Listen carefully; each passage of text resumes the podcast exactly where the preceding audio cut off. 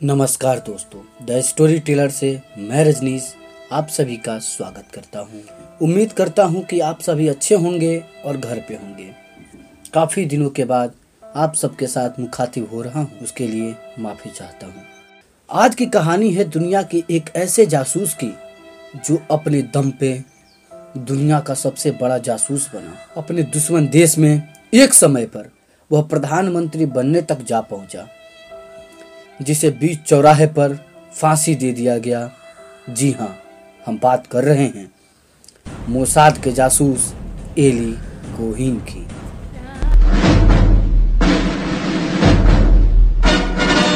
Eli कोहिन का जन्म 26 दिसंबर 1924 को तब के मिस्र और अब के इसराइल में हुआ।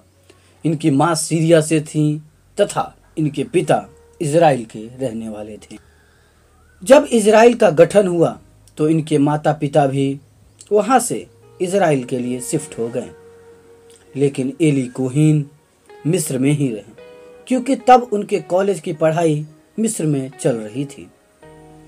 लेकिन जब वो मिस्र से इसराइल लौटे तो उनके अंदर देशभक्ति की भावना जन्म से ही कूट कूट के भरी थी।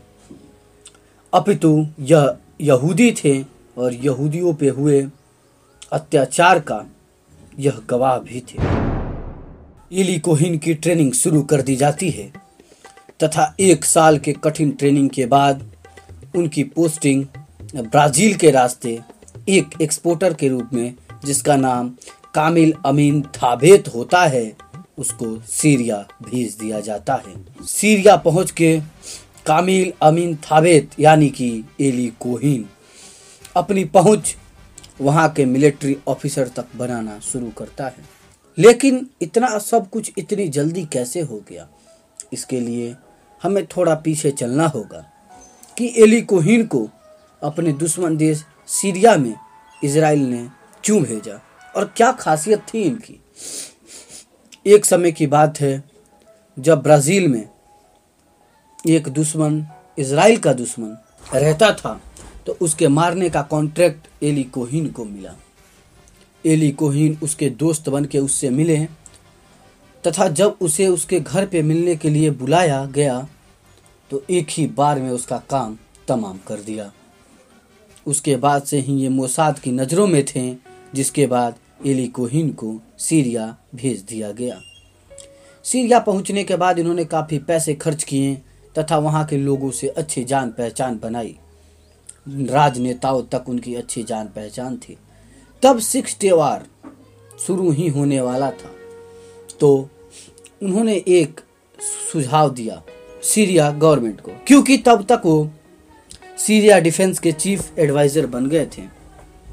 रास्ता काफ़ी संकरा था तो उन्होंने यह सुझाव दिया कि क्यों ना हम संकरे रास्तों पे एक अलग तरह दिखने वाला पेड़ लगाएँ जिससे हमारी आर्मी और ट्रूप्स को आने जाने में आसानी हो।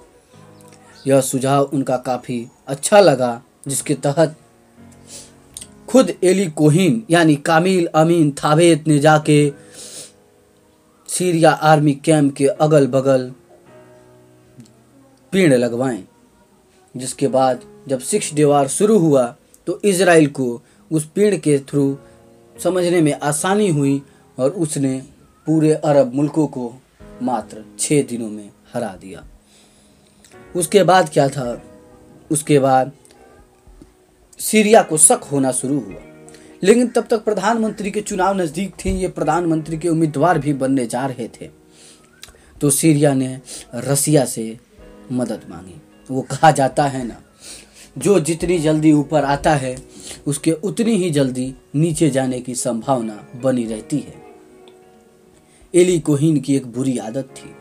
मुसाद ने उनको जो फ़ोन दिया था, जिससे बोला गया था कि आपको दिन में, यानी 24 घंटे में, सिर्फ़ एक बार ही संपर्क करना है। मगर वो दिन में, यानी 24 घंटे में कम से कम चार पाँच बार संपर्क साधते थे। कितनी बार मना करने के बाद भी एली कोहिन नहीं माने। जिसका नतीजा यह हुआ कि रशियन एजेंट्स, यानी केजीबी ने बहुत ही आसानी से उनका पता लगा लिया, जिसके बाद 18 मई 1965 को बीच चौराहे पे एली कोहीन को फांसी दे दिया गया। अगर आपको यह कहानी पसंद आई है तो द स्टोरी टेलर को फॉलो करें और अपने दोस्तों के साथ शेयर करें। मिलते हैं अगली कहानी के साथ। तब तक के लिए जय हिंद, जय भारत।